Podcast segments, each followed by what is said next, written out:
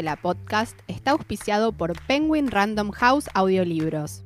Te proponemos una nueva forma de disfrutar de los libros, en tu idioma, en versiones completas y originales. Un audiolibro es un libro leído por un locutor profesional o a veces el autor que convierte las páginas en ondas sonoras que van directo a tus oídos. Igual que cuando escuchas este podcast. Ahora podés leer cuando manejás, cuando lavas los platos o incluso cuando vas al gimnasio. Entra en la podcast.megustaescuchar.com.ar y elegí tu próximo audiolibro ahora. Bienvenidos a la podcast. Bienvenidos a la podcast.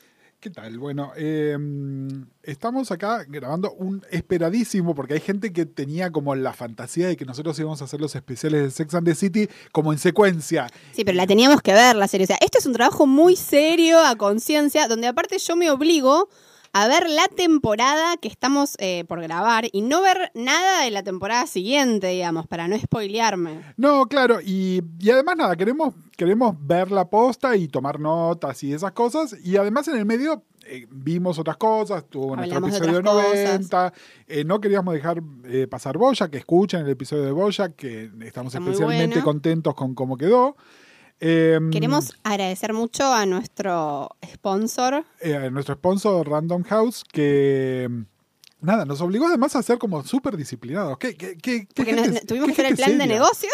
vamos a salir cada 15 días, vamos a hablar de esto, de lo otro. Qué gente seria que somos. Pero bueno, si van a comprar algún audiolibro, acuérdense de entrar al, al link de la podcast. Exactamente, que es barra la podcast. Eh, lo, lo tienen ahí en el aviso que se escucha al principio La del podcast programa. punto me gusta escuchar, me parece que es. Este, ¿Tenemos algún chivo más? ¿Vos te- eh, tu curso todavía No, ya está, mi curso se agotó, Ya se agotó, buenísimo, ya está. Yo solo, so- solo estoy pensando en tomarme vacaciones, básicamente. Bien, bien, bien.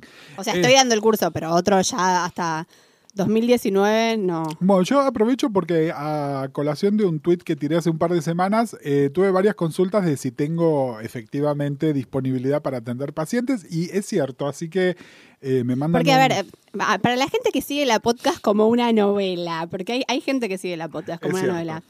Gustavo Casals, hasta hace muy poco, tenía un trabajo de Clark Kent de 9 a 18 con cualquier persona y, digamos, eh, el tiempo que le quedaba podía atender pacientes, pero no era infinito. O sea que tenía que decir que no a un montón de gente. Bueno, y ahora no es que estoy de repente con ah, tiempo infinito, pero estoy en un impasse este, de trabajo, así que tengo mucha más disponibilidad y si alguien está interesado, me manda un DM a Uncle-Bajo. Marvel en Twitter, que está abierto, o en Instagram, que siempre sale cuando mandan un mensaje, aunque no me sigan o yo no lo siga, sale el aviso de que tengo un mensaje nuevo y nada, después la seguimos por otro. Y de paso ya les avisamos que tenemos el Instagram de la podcast que está creciendo como loca, que es la.podcast en Instagram. Y- Leemos personalmente los mensajes. Y, ahí le queremos agradecer nada que hay un montón de gente que recién nos damos cuenta ahora, quinta temporada, nos tomó un poquitito, eh, que no teníamos un canal directo para que la gente Sí. nos pudiese dejar mensajes. Y Por pajeres, digámoslo. eh, totalmente pajeres. Pero bueno, el tema es que eh, el, el Instagram lo está permitiendo y nada, se lo súper agradecemos porque hay un montón de gente nueva que no sabíamos Y que se nos ve que hay gente que no se animaba a mandar, porque nos manda mucho mensaje, mensaje privado contando chismes sobre a mí me pasó tal cosa con Sex and the Claro, City. y que si lo escribís en un tweet por ahí es como más expuesto. Sobre, porque sobre lo- todo si vas a contar alguna experiencia sexual vergonzosa. Exacto. Bueno, anyway, eh, como ya les adelantamos, Sex and the City, temporada 3. Yo quiero dar un poco de contexto. Dale. Temporada 3 de Sex and the City es cuando la serie estalla, pero estalla mal. Si bien, como ya le dijimos, la, la temporada 1 estuvo medio fuera del radar, la 2 empezó como a armar un poco más y es la que sienta las bases de mucho de lo que es la relación de Carrie y Vic que, que seguimos viendo hasta en las películas. Pero la 3 es cuando la serie realmente se transforma en un fenómeno cultural. Sí. Hiperanalizado, los personajes, las tramas, se pueden dar cuenta si lo ven, además hay muchas más marcas mencionadas, claramente son marcas y lugares de New York que estaban poniendo un billete para ser mencionadas en la serie, porque la serie era ultra popular, digamos, ¿Vos es decís el- que Manolo Blahnik puso plata? Mira, no sé si Manolo Blahnik puso plata, eh, porque además viste que está el tema de, a veces es Manolo Blahnik y a veces es Jimmy Choo, que son marcas que compiten. Por ahí habría que hacer un, como un- una estadística de qué marca se menciona más y por ahí una de las marcas puso plata por sobre la otra para ser más mencionada, ¿no? Digamos, Claro. el, el vicio de Carrie son ambas marcas. sí. Pero bueno, Habría que ver. Pero bueno, como eso hay un montón de cosas, muchos lugares que eran el lugar trendy de New York en ese momento y que de alguna manera contrataban este, a la agencia de Samantha Jones para que... eh, Ah, o sea, los lugares son lugares reales que existen. La mayoría, todos, sí, la mayoría son todos lugares Que reales. existían hace que 20 años. existían, porque eh, eso también pasa mucho, ¿no? Eh, sobre todo estos lugares que son tan hiper mega trendy. se ponen de moda durante un tiempito, después se hacen como masivos y después cierran y vuelve a abrir otra cosa que es la cosa muy caliente. Sí hay algo que es notable, especialmente si estuvieron en New York en los últimos cuatro o cinco años, algo que la serie, no les digo que adelantó, pero que fue, sí, por ahí la puede hipsterear, y ahora lo vamos a hablar, es eh, lo del Meatpacking District, que es a donde se muda Samantha. eh, que por supuesto ahora ya no es el barrio al que se mudó Samantha. Samantha se muda, es como una de las pioneras en, en ir a- Claro. a, ese barrio que ahora es De hecho, hiper trendy. Se mudan eh, Lily, y no me acuerdo el nombre del personaje de su novio, en How I Met Your Mother. Que ellos finalmente también se mudan al Meatpacking District, a ese de- Ah, departamento mira, que estaba de eso- inclinado. De eso no, ni. ¿No? ni ni bueno, sí, ni me sí, cre- creo. Si hay algún fan o alguna fan de, How, I Met Your Mother, nos pueden decir. Es decir, lo vi y me acuerdo del episodio del, del departamento inclinado, no me acordaba en absoluto. Sí, porque creo que incluso había al- algún chiste sobre el olor o ha- había alguna cosa que Este. tenía que ver con que ellos creían que Meatpacking District era solo un nombre y no era solo un nombre. No sé, creo recordar algo así, pero capaz estoy chamullando. Díganme si estoy chamullando. Bueno, el tema es, eh, creo que nosotros también vamos a poner la serie más bajo escrutinio porque también es la temporada donde algunos de los vicios que se le atribuyen a la serie después se empiezan a hacer un poco más notables, ¿no? Igual, a mi entender, eh, es una temporada muy rica, es la famosa temporada donde pasa de todo. ¿no? Y de hecho aparece el famoso binomio. aparece el famoso binomio y también, y vamos a hablar un poquitito más, ¿se acuerdan que veníamos diciendo que injusta que era la serie con Charlotte y con Samantha? Bueno, en esta temporada la serie ahora es solamente injusta con Samantha. Con Samantha, porque la, la pero línea de Charlotte está pero la línea de Charlotte es muy importante además y además Diría es- casi más que la de Miranda.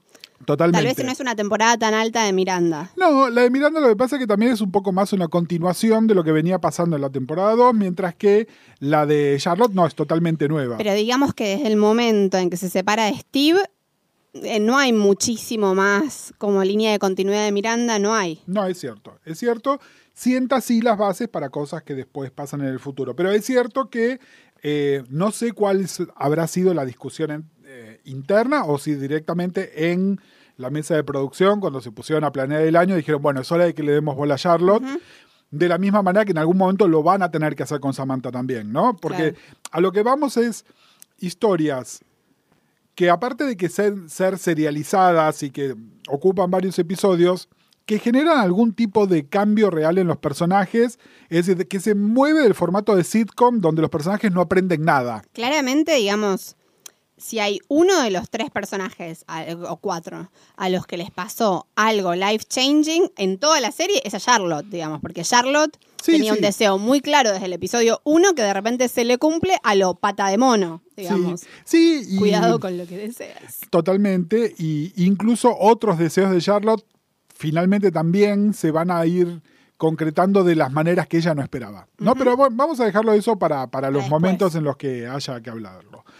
Eh, Muchas cosas para decir también a nivel la podcast Mirada 2018, con bastante controversiales. Muy con respecto controversiales. a Samantha. Con, eh, con respecto no solo a Samantha, sino a la serie en general, y, y de hecho acá quiero, quiero hacer un... Hoy, este, eh, antes de ponernos a grabar, eh, tanto Mariana como yo tiramos un par de, de tweets pidiéndole a la gente que nos, nos estuviesen, este, nada, comentando a ver qué onda.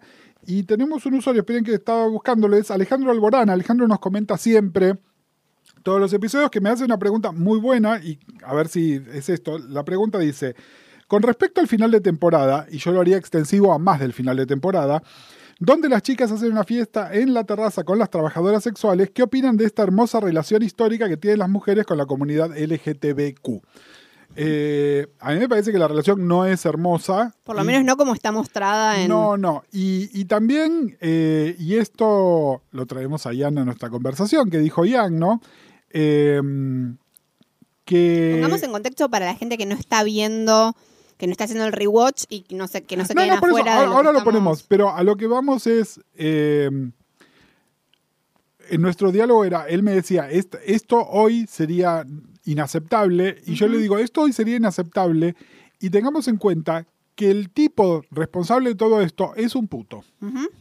¿No? Porque además, eh, acuérdense, esto lo hablamos en el episodio donde empezamos a comentar la temporada 1. Una de las acusaciones que se le hace a la descripción de los personajes femeninos de Sex and the City es que están escritas como si fueran cuatro varones eh, homosexuales y no como cuatro mujeres adultas, cosa que podemos discutir ampliamente, especialmente una vez que empezamos a ver los créditos y vimos qué altísimo porcentaje de episodios están escritos y o dirigidos por mujeres, donde claramente había una mirada femenina. Pero el dueño del circo en todo esto es Michael, Pat- Michael Patrick King, que es un puto bastante desagradable y que, que básicamente eh, el- yo no puedo evitar pensar que el punto de vista que sale de la boca de Samantha es el punto de vista de él. ¿Y a qué vamos? Como les decíamos, eh, en un momento, en un episodio que tenemos que comentar más en detalle, que es el episodio Are We eh, Samantha decide que no puede seguir viviendo en el edificio cheto donde vive porque de alguna manera se siente juzgada todo el tiempo por, eh, por sus prácticas este, sexoafectivas, digamos. Eh, entonces, en relación a esto, decide mudarse al Meatpacking, Meatpacking District, que como les dijimos, en Meatpacking District es como si dijéramos mataderos, ¿no? Es el lugar donde estaban los frigoríficos. Este, te- está nuestro operador aquí, que es de la zona sur de la ciudad de Buenos Aires y nos hace gestos eh, alusivos a mataderos. Eh, También hace otros gestos que yo no sé si es em, sexo lésbico, sexo homosexual o qué está haciendo eh, Gonzalo con los dedos. Ah, nos dice que es vecino, claro. para mí era algún tipo de posición sexual. No, no, no. él- él, eh, Gonzalo es de Lugano y nos- Mataderos es este, el, el barrio continuo.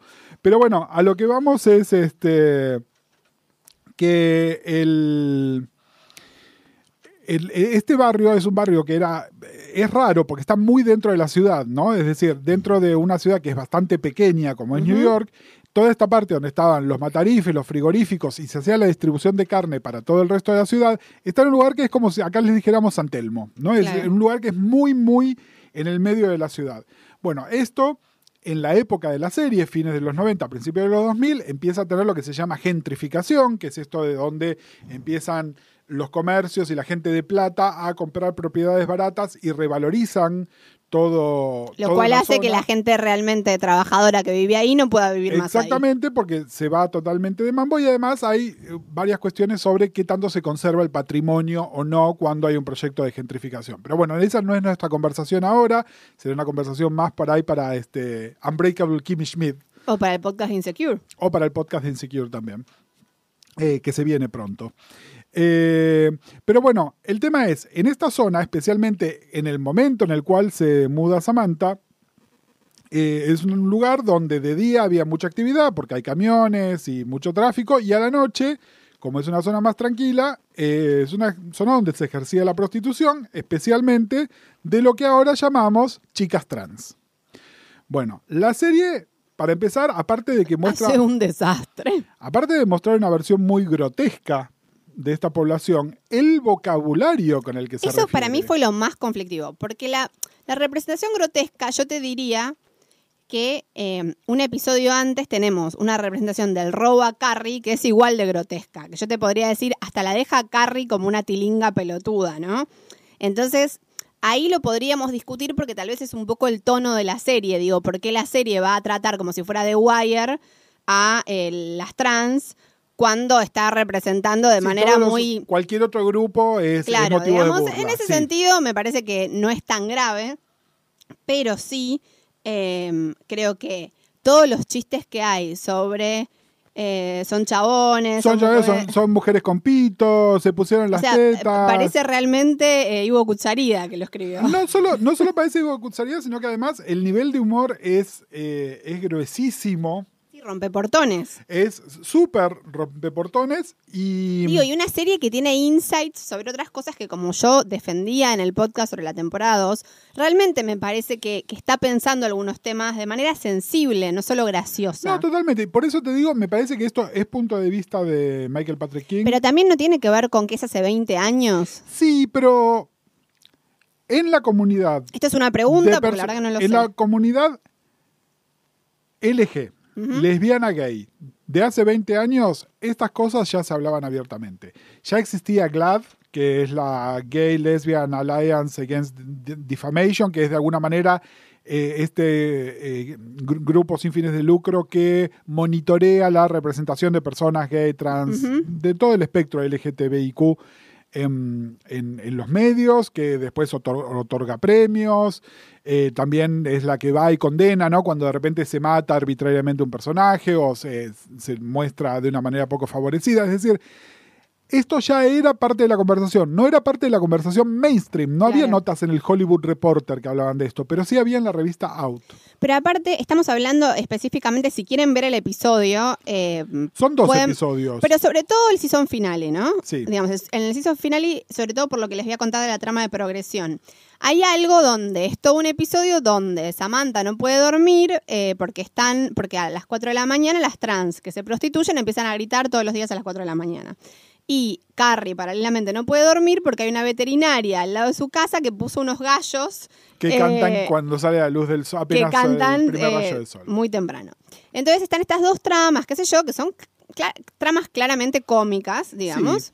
Eh, y la trama de Samantha, en un momento, ¿vieron que hay tramas en Sex and the City que se, Sex and the City, que se, se resuelven a mitad de episodio?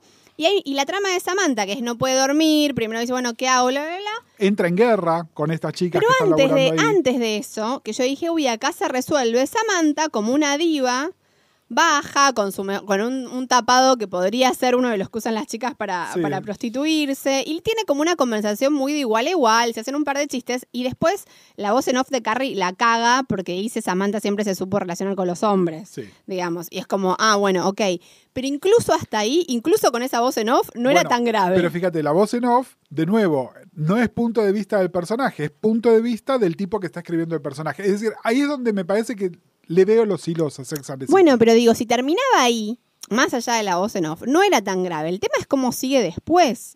O sea, después. No, después ahí sí entran en guerra No, pero directamente. y, y digamos, esa escena me pareció eh, complica- complicadísima a nivel ideológico. O sea, Samantha termina cual invasiones inglesas tirándole una olla de agua a las trans y a una de ellas le saca la peluca, cosa que me pareció, sí, a digamos, ver, ya de un mal gusto. Tengo, tengo que chequear, pero si no me equivoco, eh, no son chicas trans las que hacen el papel, son, son actores que se identifican como varones que están haciendo Segu- un bueno, personaje. seguro, sí.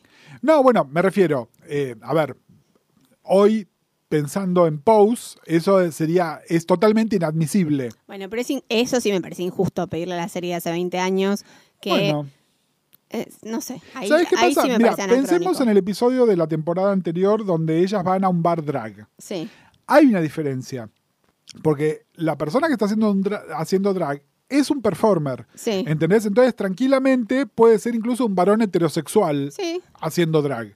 En cambio, acá no. Y entonces, una serie cosmopolita como esta, que está filmada en New York, conseguir una actriz trans, por lo menos una de las tres que Sí. aparecen, hubiese sido sencillísimo. Si no lo hicieron bueno, es porque mí- tomaron la decisión política igual, de no hacerlo. Realmente, siendo que es una serie de hace 20 años, me molesta más las los chistes que se hacen sobre cortarles el pito, sobre si son mujer o varón. O sea, como un montón de chistes cocosili, les digo, ¿eh? nivel cocosili. Sí. eh, que yo me quedé como chan. Y sobre todo me pareció que había poco amor hacia Samantha. Como que la mandaron al muere. Totalmente. Y que termina siendo un personaje muy desagradable. No solo por eso, sino otra cosa que me llamó aún más la atención eh, fue la trama de Hugh Hefner. No sé si lo notaste. Sí. Que de repente es el ídolo de Samantha. Eso, ¿qué onda? Bueno, eh, es, está pensada la mujer muy sexual como un tipo.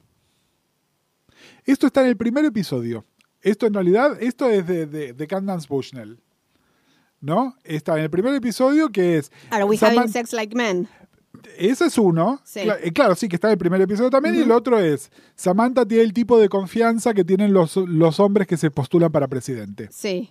Es decir, la- de alguna manera, la sexualidad exacerbada de Samantha está vista como un atributo masculino. No está pensada como que una mujer puede ser muy sexual. Pero ¿por qué Hugh Hefner es su ídolo? Porque de alguna manera es el representante de la sexualidad libre. De hecho, en los 70, Hugh Hefner era el ídolo de varones y de mujeres, incluso de muchas mujeres feministas. Porque de alguna manera era, era la versión sex positive, de alguna manera, ¿no? Era la mujer que elige estar Era un feminismo más liberal, digamos. Exactamente, que tiene que ver con los 70 también. Ten en cuenta que incluso pensá en las modelos que aparecían en Playboy en los 70 comparadas con la de las los 90 que son las que aparecen en este episodio, ¿no? Que son las, la- las rubias transformadas en algo que se parece a una mujer de, de- con el pelo muy grande, las tetas muy grandes, los labios muy grandes, ¿no? Esa, esa exageración. Eso es un fenómeno de los 90. La mujer Playboy, especialmente de los 70, era más la chica de al lado de tu casa que se había sacado la ropa. Claro. Y, y de alguna manera, y tiene sentido, incluso tiene sentido por la edad de Samantha que ella tuviese esa idea. En, ese, en eso sí podemos decir, era una época más sencilla. Sí. ¿no? Y ese, ese es la, el capítulo también, el de Hugh Hefner, que hay un one-liner que me pareció genial, que es, eh, hay toda una trama que eh, Samantha, cuando van de viaje a Los Ángeles, consigue unas fake Fendi, Sí. unas eh, cart- carteritas Fendi que son eh, Truchas. truchas. Que se ve que todavía no habían llegado a venderlas en Nueva York en cada esquina. Entonces, en, en Los Ángeles las consigue. Hay toda una trama con la fake Fendi. Y en un momento, Charlotte aparece de improviso, que es un capítulo como doble, ¿no? Que van a LA. Y Charlotte, al final de esos dos capítulos, aparece de improviso a unirse al viaje de las chicas porque.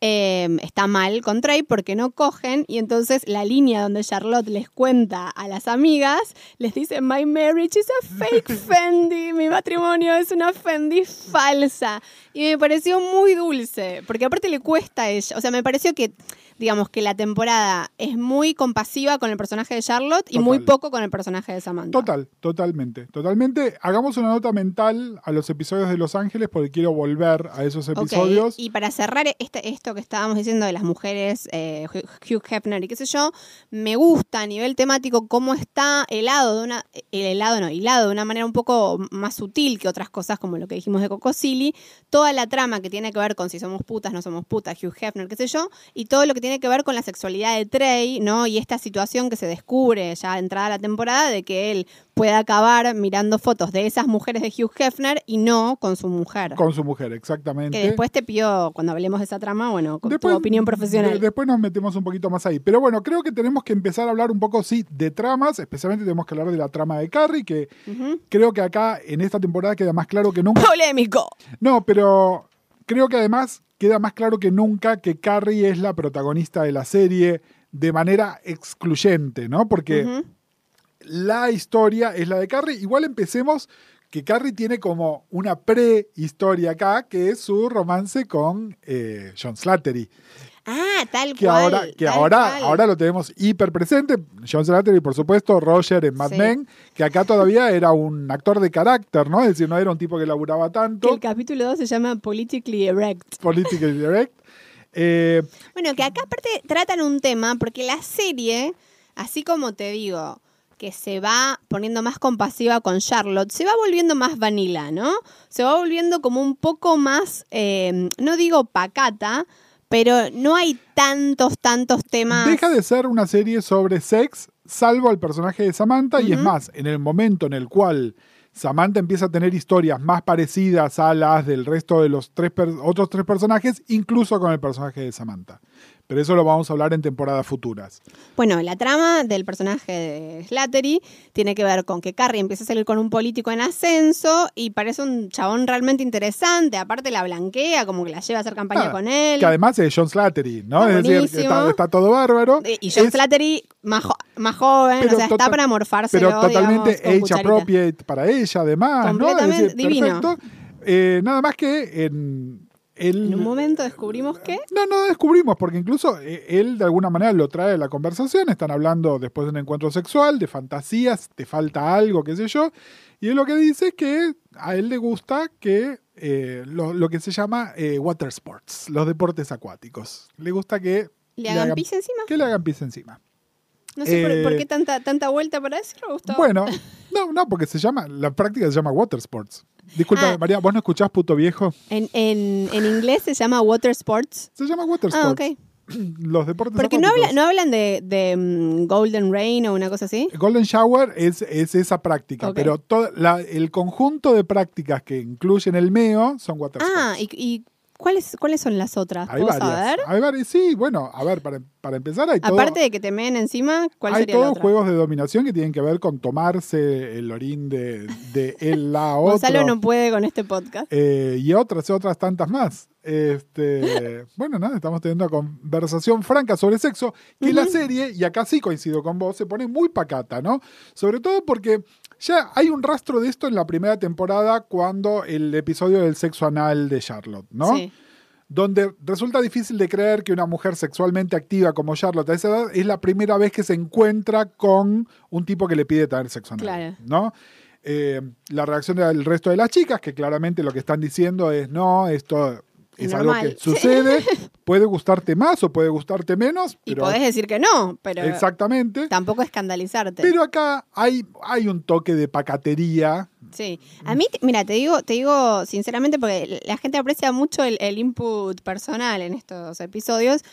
Sinceramente nunca me crucé con alguien, no digo nunca me crucé con alguien con qui- a quien le gustara porque capaz le gustaba y no me lo pidió, nunca me lo pidieron. Ahora, sí, fuera una situación que es ese el, el pedido, ¿no? O sea, que yo mee al otro y no que el otro me mee a mí, no sé si tendría tanto problema en hacerlo. O sea, no me parece No. para nada grave. No, yo creo que, a ver, eh, por otro lado, en la comunidad gay es súper común. Sobre todo en los últimos Sí. años, en los años post-internet, es Sí. una de esas cosas que están dentro del menú siempre. Claro. O sea, a mí Eh, realmente de que todas podés- las cosas que vos te... podés tomarlas o no, ¿no? Pero creo que acá, y parte del prurito que tiene Carrie también, es que sería lo que en inglés le llaman el slippery soap, que viene a ser como la pendiente enjabonada, ¿no? Que es que una vez que te empezás a caer, no hay manera de pararlo. Es decir, si yo, Como que acep- después le, si le yo a pedir... acepto exactamente, después él me va a querer mear a Pero esas mí. cosas no son medio one way, como que tal vez el que le gusta que lo men. Eh, los water sports son, ¿No? ¿Son both muy, ways? son muy inclusivos. Ok, claro, bueno. Igual No. me- me- no me da la sensación de que ella diga que no por slipperies, eh, no sé No, qué, de sino todas que me maneras- parece que es como, ah, ver. qué horror, me asusté. Poniéndome un poquito más técnico Sí. y un poquito más psicológico con el tema de los water sports, hay dos, hay dos concepciones, Gonzalo, digamos, Gonzalo ¿no? está que no puede más. Una, una que tiene que ver con donde el fetiche es efectivamente el orín. ¿no? Entonces ahí es como más un intercambio todos con todos, revolquémonos en el barro. Sí. Y después hay otro que tiene que ver más específicamente con la dominación y la sumisión. Entonces, de alguna manera, el que es orinado estaría en una posición Es que de sumisión al otro. Me daba más esa sensación por el tipo de personaje, porque es un político que tiene mucha presión, mucho poder y que suele ser el tipo de personaje que en la intimidad busca que lo sometan. Esto se ve muchísimo en las series y películas inglesas, donde siempre el político conservador después se junta con una French maid que le da nalgadas o lo domina o lo que sea, ¿no? Yo Este, igual trayendo una visión feminista y, y subiéndome a por qué tal vez Carrie dice que no así terriblemente, creo que hay como mucho pudor, que hello patriarcado, no, como esta idea que se jodía mucho, tal vez cuando una está en el secundario, no sé qué, de que los varones creen que las mujeres no hacen pis ni caca, ¿no? Y que nosotras tenemos que esto, esto está, te- sostener... esto está tematizado en Bueno, un episodio de la temporada 2 también. sostener esta idea de que básicamente somos seres como de otro planeta, que no tenemos funciones corporales y no hacemos nada de eso. Y creo que hay muchas chicas a las que les da vergüenza realmente, ni siquiera mearle a alguien encima, hacer pis delante Sí, sí, de, o- de o- otra persona. O como está un poco exagerado, pero lo he escuchado también, en la casa de la otra persona. Total, eso me parece rarísimo. Gente que no hizo caca nunca Bueno, en la pero- casa de alguien con quien Pero está. dime, son como esas listas de qué cosas no hacer en la primera cita, no vayan a comer una hamburguesa porque te vas a manchar. Bueno, sí, en algún momento de la vida vas a comer algo que ensucia. Yo siempre igual hice como todos los no-nos, o sea... Bueno, pero sos Mariana. Yo me acuerdo de, de ir, eh, tener citas tipo a los Ay. 15 y 16 en Burger King y yo soy la peor persona comiendo hamburguesas. soy tenemos, la peor. tenemos que poner una estampita a, a- al- a San Carlos que, que te aceptó así. con- y yo lo acepté a él. O sea, con San Carlos, no sé si ustedes saben, nunca tuvimos citas. Nunca. son impresentables. Impresentable. Él es un impresentable. Pero yo le decía, che, pero no- no, algún día no podemos como salir a hacer algo, como, no sé, me parece, aunque sea para caretearla. No. Bueno. Eh, anyway, esos episodios, aparte de esto, eh, hay otra cosa que me molestó bastante, que es en el segundo episodio, donde están las cuatro charlando y, y tienen una conversación sobre política que, a ver, todos tuvimos alguna vez, ¿no? Sobre si un político está bueno o no. Es más, fue conversación de putos en su momento. ¿Quién se calentaba en la época de la alianza con Aníbal Ibarra o con Ah, Chacho iba, te iba a Álvarez? decir lo mismo ¿no? de Era- Ibarra. En un momento fue sex symbol. no, bueno, y, y Chacho tenía esa cosa así como muy manly que también gustaba. Pero a lo que voy es, todos tuvimos esa conversación, pero acá como que toda la conversación queda reducida a eso, las queda, hace Ujú. quedar como cuatro pelotudas que no les interesa nada. Especialmente teniendo en cuenta lo que sabemos hoy, 20 años después, de la posición política, especialmente de Cynthia Nixon, me parece bastante injusto con los personajes. Es decir, yo te puedo creer que Carrie y hasta cierto punto Charlotte No les sea- importa nada. no- bueno, no de hecho, lo que te iba a decir con respecto a, a, sobre todo, cómo termina el personaje de Samantha, es que termina como una súper republicana. O sea, Samantha se, pi- se perfila como una votante de Trump. No solo porque aparece, bueno, Trump tiene un cameo, ¿no? En, en Sex and the City. Sí. Eh, y, y- Samantha habla alguna vez de Trump y qué sé yo. Digo, me parece como. Tal vez por eso me parece también más antipática. Sí, bueno, eh, y cuando claramente el personaje republicano es Charlotte, pero en el caso de Charlotte además es, eh, es bien, es el conservador Claro. que por, por historia económica es conservador y entonces es republicano. En el caso de Samantha, que está como más implícito que viene, es más de barrio, digamos, y de alguna manera ahora le está yendo muy bien, es sí, es este votante que decís, ¿por qué este votante se fue a la derecha? Cuando claramente además tiene poco que ver con, con su estilo de vida en Sí. general, ¿no? Sí. Eh, nada, eso, me, me- me molestó un toque, me parece que las hace quedar, las hace quedar a las cuatro iguales, además. Es decir, yo no tengo problema, como te decía, con que un par de estos personajes claramente les chupe un huevo la política. Pero en ese diálogo quedan como que las cuatro son cuatro pajaritos en la cabeza. ¿No? Claro. Eh, es eso. Nada, y después tengo en mis notas que estoy viendo por acá eh, que en este episodio aparece también Elizabeth Banks haciendo uno de esos mini papelitos, ¿entendés? Ahora es Sí. actriz, directora, una de las productoras más importantes en Hollywood y acá tiene un papel que es tipo la mesa está servida. ¿Y notaste otro, otro de los cameos que hay casi al final de la temporada que yo eh, lo, not- lo noté casi al final? Eh, ¿Notaste quién es la chica que hace su bar mitzvah? Eh, sí, claro. Eh, Kat Jennings, la chica de Two Broke Girls. ¿Y quién es la amiga? Ah, no, esa no la vi. Es Peyton List, que es Jane, la segunda esposa de Roger en Mad Men, Ah, no, eso no lo vi. que tenía 12 años. Wow, o sea, en la misma temporada. 12 años, eh, literal. Este, sí, sí, sí, es un- y es casi como un tráiler de Mean Girls, ¿no? Es todo ese capítulo. es casi como un trailer de Mean Girls, pero bueno, nada, si, si pensamos este, en todos los personajes que después vimos en otros lados y en, en sus futuros, porque de alguna manera el personaje de Jane, que era más joven, linda, se Sí. hace una carrera por este solamente por ser joven y linda, etcétera, etcétera, y bueno, nada. Es el futuro de este mismo personaje. Totalmente, totalmente. Bueno, el tema es, para el episodio 3, la serie empieza a tomar como más forma, entre otras cosas, porque reaparece Big. Eh, también me anoté, roll. es la primera aparición de, eh, de Magda. Que Magda aparece en un solo episodio, que es la mucama de, Que de Miranda. sí, pero sí, que es que- un personaje recurrente. Que decir, después va a, apare- va a ser importante también cuando Miranda tenga un hijo. Totalmente, pero me refiero que es un personaje de esos que, eh, al contrario de lo que decíamos del hermano de Charlotte, que nunca más lo volvemos a ver, es Sí. más, vemos la boda de Charlotte y el hermano no vuelve a aparecer. Rarísimo, rarísimo. Magda es un personaje que sí va a volver a aparecer. Perdón, Eh, hablem- hablemos de la verosimilitud de ese momento donde Charlotte, a la vista de, de todes, le pide consejos sexuales a, a Carrie. Rarísimo. eh, bueno, pero, pero tiene que ver, tiene que ver con, con la Charlotte de las primeras temporadas, ¿no? Es, esto que estábamos diciendo. eh, los personajes como que van refinando sus características, pero, pero nunca fueron tan estereotipados como los hacíamos, ¿no? Creo que hay una cosa... Quiero leer un textito que aparece justo al final del primer episodio, porque me parece que todos los primeros episodios te marcan como, ok, por acá va a ir un poco Totalmente. la temporada. Que bueno, en el caso de Charlotte es un foreshadowing mega intencional, ¿no? completo, que es completo. This year I'm getting married.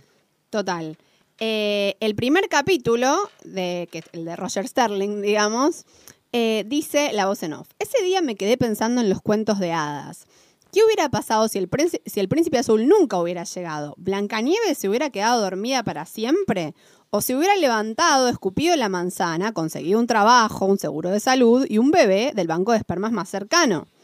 Me preguntaba, dentro de toda mujer soltera, segura y dinámica, ¿existe una princesa delicada y frágil a la espera de ser rescatada? ¿Tendría razón Charlotte?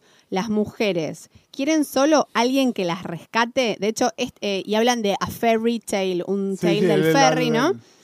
Esto de existe una princesa delicada y frágil a la espera de ser rescatada, que pareciera que la serie está diciendo que no. El problema es que después va a afirmar que sí. Sí, ¿no? y a ver, es medio tramposo, ¿no? Porque creo que eh, siempre volvemos a hablar del lampshading, ¿no? Sí. Y hasta cierto punto hay que ver. Palabra que aprendimos hace. Claro, pero ¿cuánto, ¿cuánto de esto es foreshadowing, que es de alguna manera avisarme qué es lo que va a pasar en el futuro? ¿Y cuánto es lampshading, que es hacer un guiño a algo que yo sé que se puede criticar de la serie y haciéndolo como autoconsciente? A mí me incomoda muchísimo eso porque conozco el futuro de la serie, porque mismo ahí no queda del todo claro, porque incluso fíjate que el personaje más independiente de todos, que es Miranda, que necesita que alguien la acompañe a hacerse la cirugía láser de los ojos, que finalmente el que va es Steve, que ella no quiere, no quiere, y cuando se despierta de los calmantes, qué sé yo, ve que Steve está al lado de ella, no, y por primera vez en su vida Miranda vio claramente. Me, me parece que, que incluso en ese caso lo que está diciendo es sí necesitamos un príncipe que nos totalmente, rescate. Totalmente, que nada, em, no, no, me gustó, no me gustó para nada. Pero que creo, creo que tiene que ver con esto. Esta temporada de la serie empieza a mostrar estas cosas también. Yo em, les recomiendo, si alguno de ustedes son vintage como yo y tienen los DVDs de la serie, muchos de estos episodios tienen eh, track de comentario. Mm. Con Michael Patrick King, con los directores en algunos casos, con Sarah Jessica Parker y con Chris Knott. Ok. Eh, es muy interesante, sobre todo lo de eh, Sarah Jessica Parker. Esta es la primera temporada en la cual ella empieza a ser productora ejecutiva de la serie, es decir, ella de alguna manera empieza a definir cuáles son los destinos de Carrie. Y de alguna manera su objetivo... de hecho esto está tematizado. Exactamente, por eso ahora nos vamos a meter bien en la historia de Carrie puntualmente. Y ella lo que decía era, queríamos demostrar no solo que Carrie es falible, sino hasta qué punto, qué, tan bajo podía caer Carrie. ¿No? ¿Por qué? Porque hablamos de la aparición de Big, Big, por supuesto, como lo habíamos dejado, está casado con Natalia, aparece Natalia también. Ahora vamos a hablar un poquito más de Natalia y de sororidad y algunas otras cosas que hay que hablar. Em, pero en realidad lo importante en todo esto es que Carrie lo conoce a Aidan, y de hecho empieza una relación con Aidan que es el tipo de relación que la serie no había mostrado de Carrie desde Big, porque está el, arco de John Slater y son dos episodios, que es más de lo que se le da a otros, a otros compañeros de Carrie, pero de repente ya Aidan desde el principio se nota que está armado, ¿no? Como, como un personaje. Como Mr. Right. Como Mr. Right, pero además como, como un personaje que tiene que, tener peso y durar, ¿no? Es decir, eh, desde el casting hasta cómo está presentado, hasta su perro, hay un montón de cosas que es presten atención a este personaje, es decir, eh, no, no, claramente no es un, novio pasajero. Obviamente también, al contrario de lo que pasaría en una sitcom de 22 episodios, donde él por ahí podría haber sido el novio de la semana, testean que funcionó bien y lo hacen volver, esto fue planeado desde el principio. este va a ser el arco de Carrie, que es, Carrie conoce a Aidan, que en teoría, y ahora vamos a meternos un poquito más en detalle, es el novio perfecto, y le es infiel con Big, que a su vez está casado con Natalia. Constituyéndose claramente como una antiheroína. claramente como una antiheroína, que lo que te decía, esto es muy interesante escuchar el, el audio track de Sarah Jessica Parker comentándolo, hasta qué punto esto es intencional y mostrándote los beats en cada uno de esos episodios, que son cinco o seis episodios diferentes. Eh, qué, qué notas van tocando para hacer esto, que bueno, terminan por supuesto en el último episodio, que es este Running with Scissors, con, que es donde se desencadena todo de alguna manera. Eh, Aidan. Sí, hablemos de Let's Talk About Aidan. Bueno, Let's clara- talk about claramente acá era como Team Jesse y Team Walt, ¿no? O sea, Team Aidan y Team Big, que creo que las mujeres nos dividimos entre esos dos equipos. Sí, que me parece totalmente forzado, porque también es por qué elegir entre estos dos nada más. Bueno, pero digo, fue algo que se, gen- que se No, generó desde el fandom de la serie. totalmente, totalmente. Creo que incluso muchísimos años después se seguía pensando a, a los varones, los varones sexualmente deseables, como un Big o un Aidan. No, no, e incluso, y, y esto, a ver, es un no spoiler y no, no creo que en ningún momento hablemos de la espantosa segunda película de Sex and the City, pero al punto de que el personaje al que se lo hace volver de alguna manera para plantearlo en Para conflicto a Carrie es a. Aidan, ¿no?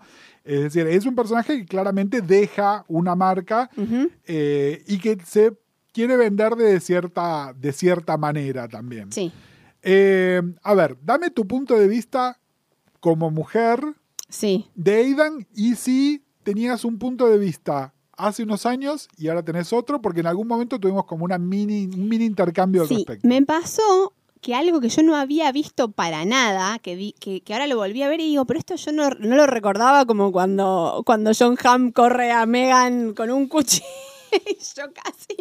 Eh, así como tenía amnesia total de, de Don Draper, violencia doméstica, tenía amnesia de eh, algunas cosas de Aidan. O sea, Aidan en su momento a mí me parecía eh, completamente Team Aidan, o sea, el, el hombre. El hombre ideal, como por qué no se quedó con Aidan. El hombre sensible. No, y aparte que la quiere. Sí, bueno, eso, eso es indiscutible. Digamos, que la quiere, tienen buen sexo. Que la quiere y que le demuestra que la quiere. Porque se podría argumentar que Vic también la quiere, nada más no, que Vic es, solo se quiere a sí mismo. es un... Gustavo. tar- No, no, se podría argumentar, digo. A lo que voy es que básicamente es el famoso discapacitado emocional, es Big. Claro, pero digo, la quiere en el sentido de la quiere bien, o sea, en el sentido de está disponible para ella. No solo se lo dice, sino que me parece que es lo que se plantea también en el episodio de Los Ángeles, de si, si New York y la neurosis o Los Ángeles y ser feliz con menos vueltas, ¿no? Más Sí. allá de si después eso es real o no. Pero algo de, y que una de ellas dice incluso, mira, hace 20 años Woody Allen ya fue, dice esa, frase, eh, algo de esto no como de la neurosis de si alguien te quiere y no hay obstáculos, ¿no? no hay impedimento, no hay drama, no hay demasiada vuelta, ¿por qué esa relación no puede ser eh, deseable y no puede estar cargada de erotismo porque no hay, digamos, un impedimento, ¿no? En ese sentido a mí Aidan siempre me pareció, aparte, bueno, está buenísimo, tiene como una serie de cosas, me parecía como un, eh, un súper eh, buen partido. Lo que no recordaba era que esto me hizo muchísimo ruido ahora cuando lo vi, la obsesión de Aidan con cambiarla a ella. Sí, sobre todo con el tema, Con del el tema de los Y cigarrillos. de hecho, el, el episodio donde ellos empiezan eh, su relación propiamente dicha, es decir, ellos se conocen en el episodio 4, pero en el 5 se llama No If, Ands and Bats, y Ujú. Bats con doble T en el sentido de la colilla del cigarrillo, Sí. ¿no? Eh, porque por ahí pasa la historia también. Y después se usa como una metáfora forzadísima, Sí, pero que de alguna manera la infidelidad de Carrie podía ser Carrie fumando también, ¿no? Es decir, el, está este juego. Sí, lo cual que- me que parece casi de una relación abusiva. Sí, sí, pero igual me, de nuevo me parece que ahí en realidad, más allá de que ese episodio me incomoda, también lo del cigarrillo, Sí.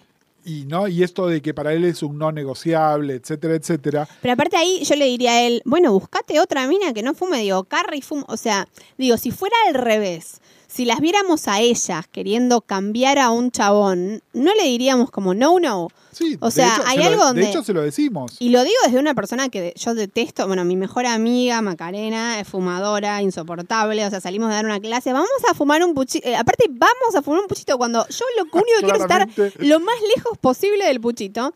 Digo, y aún así cuando yo detesto el humo, entiendo, digo, si ella me contara que está saliendo con un pibe que le dice que deje de fumar, más allá de yo, que yo diría ojalá deje de fumar, digo, me parecería mal, o sea, algo de, No, bueno, no. deja de fumar por vos, por tu salud, qué sé yo, pero Totalmente. no te lo puede pedir. Igual, más allá de esto, en lo cual coincido, me parece, y de- no, no puedo dejar de, de verle los hilos a la serie, y me parece que es una, una, una metáfora forzadísima el tema del cigarrillo y la fidelidad infidelidad. Me, me parece que es un toque, me parece que es un toque así. ¿Vos decís que está eh, plantado solo para eso? Y un toque sí. Un toque Yo sí. creo que Igual. tiene que ver con algo de que, de que finalmente no eran meant to be, ¿no? Porque él desde el día uno le pide eso. No, claro, sí. A la vez me enternece, y no debería enternecerme, pero cuando él le dice, bueno, todo bien, fuma, qué sé yo, me enternece un poco, pero me enternece como me enternecería algo de un marido golpeador, ¿no? Porque es como, parás, vos la querías cambiar y ahora sos de bigger man porque le decís fumá, Sí, es raro. No, no todo sé, eso. igual me, me parece un poco, me parece un poco fuerte que lo compares con un marido golpeador. No sé, me, me- me generó mucha violencia como él le dice, ah, no, no, no, bueno, si fumás, No, todo mal. ¿Y sabes por qué como te algo digo medio eso? persecutorio. ¿Sabes por qué te digo eso? Porque sin entrar en la pelotudez de violencia es mentir, Sí, ella es mucho más abusiva con él en, a largo plazo de lo que es él con ella. eso seguro, por eso me parece que le queda claro a cualquier espectador. Sí, lo, lo- lo otro por ahí es más discutible. Digo que el otro yo ni lo había visto. Yo no recordaba nada de eso de Aidan. Cuando yo me acordaba de Aidan, no recordaba nada de todo esto del cigarrillo. Sí, yo igual te cuento algo, y, eh, traemos Sí. anécdotas sexuales. Sí. Un novio que tuve hace muchos años tenía un molesto hábito con la cocaína. Obviamente la cocaína no es como fumar, ¿no? No, es decir, eh, la, la persona cambia y se transforma en otra persona. Pero bueno, teníamos una especie de acuerdo de vos haces lo que quieras, Sí. pero no cuando estás conmigo, Sí. ¿no? Era vos si querés este, pasar la noche de caravana, sus palabras textuales, lo podés hacer, pero la noche que estás conmigo, Claro. No. Rescatate. Eh, hasta que uno. Y yo también entendería que Aidan le diga, che, en mi casa no fumes, Eh, claro. o no fumes adentro al lado, Sí, no fumes sí, al lado mío, eso me parece Total. bien. Bueno, el tema es. eh, lo que los cocainómanos no saben es que es imposible no darse cuenta que acaban de consumir, entre otras cosas porque además te deja gusto en la boca. Entonces yo iba, le daba un beso y era, mirá, Me sé exactamente qué estuviste haciendo hace 10 segundos en el baño, claro. Eh, y de alguna manera yo, dentro de mi concepción mental, mental, y es mi concepción mental de mí hace 25 años, ¿no? Sí. Donde claramente era una persona muy diferente. Pero yo vivía como una infidelidad eso. Claro. ¿Entendés? Era, mira, no te pido mucho. Es que el rato que estamos juntos, vos no consumas. Y no podés ni siquiera cumplir con eso. Claro, pero más que Y la además- infidelidad es faltar a un pacto de la pareja, No, ¿no? bueno, pero, pero además, pero me lo ocultaba. Sí. No es que, mira, no me importa y me voy a jalar un pase adelante tuyo, sino que era a, a- a- a escondidas, presuponiendo que yo no me iba a dar cuenta de algo que encima era tan evidente que no había manera de ocultarlo, ¿no? Sí. Pero a lo que voy es, el, entiendo de dónde sale esta metáfora, me parece forzadísima. No, yo, yo la metáfora también la entiendo. De hecho, el, el novio del que yo me había separado cuando vi Sex and the City comiendo helado, eh, cuando yo lo conocí, fumaba. A mí me molestaba que fumara. No es que le pedí que dejara de fumar, pero me molestaba. Y él me dijo que había dejado de fumar y fue como, ay, qué bueno, dejó de fumar, qué sé yo. Corte a, eh, nos estábamos separando, nos habíamos recién separado, no sé qué, se prende un cigarrillo y me confiesa que nunca dejó de fumar y que me había mentido. Pero, digamos, no sé si me dolió más que fuera tan infantil, tan pelot. O sea, digo, la mentira en el sentido de, pero pará, ¿qué creíste que me tenías que... O sea, ¿por qué me creíste que me tenías que mentir? O sea, que me tenés miedo. No, no, o sea, no entiendo por qué me, te- me tuviste que mentir durante todo este tiempo. Y, y una tercera cosa, y, y- y lo traigo a Jan Sí. nuevamente. Eh, Jan es un ex fumador porque le pintó dejar de fumar. Entre otras cosas porque en casa no se fuma y entonces Claro. él de alguna manera dejó el hábito y lo, lo lleva muy bien. Pero nos pasa viendo determinadas ficciones que le vienen unas ganas de fumar Mad. Men, le hace Nos pasó en Mad Men, obviamente, pero cuando vimos Mad Men, él todavía fumaba un toque. Ah, ok. Entonces, de repente, era el permitido era el cigarrillo después de ver Mad Men, porque era bueno, no podía hacerlo. Nos pasa mucho con The Deuce, donde todos los personajes están fumando todo el tiempo. Y le pasa con Sex and the City, es esta hija de puta que está fumando otra vez. Todo el tiempo. Y a ver, ¿a qué vamos? Más allá de que cambiaron mucho los hábitos de consumo, también hubo medidas gubernamentales tendientes a que no se mostrara tanto fumar en pantalla en series y películas. Eh, esto pasó en los cómics también, donde famosamente el personaje de Wolverine es súper fumador y de alguna manera tuvieron que hacer que el personaje fumara menos o no fumara o solo fumara en historias para adultos, etcétera, etcétera. Claro. Entonces, yo creo que de alguna manera también debe haber habido una directiva de HBO de mostremos menos esto y una buena manera de hacerlo es tematizarlo. Es bueno, mostremos cómo le cuesta a Carrie dejar de fumar. Igual la metáfora me parece súper burda, pesada, y de trazo gruesísimo y, y nada, no, para mí no funciona. A mi entender no, un no, no podcast funciona. sobre dos personas que hablan media hora sobre si fumar o no fumar. Mm. que tiene que- Están escuchando la podcast.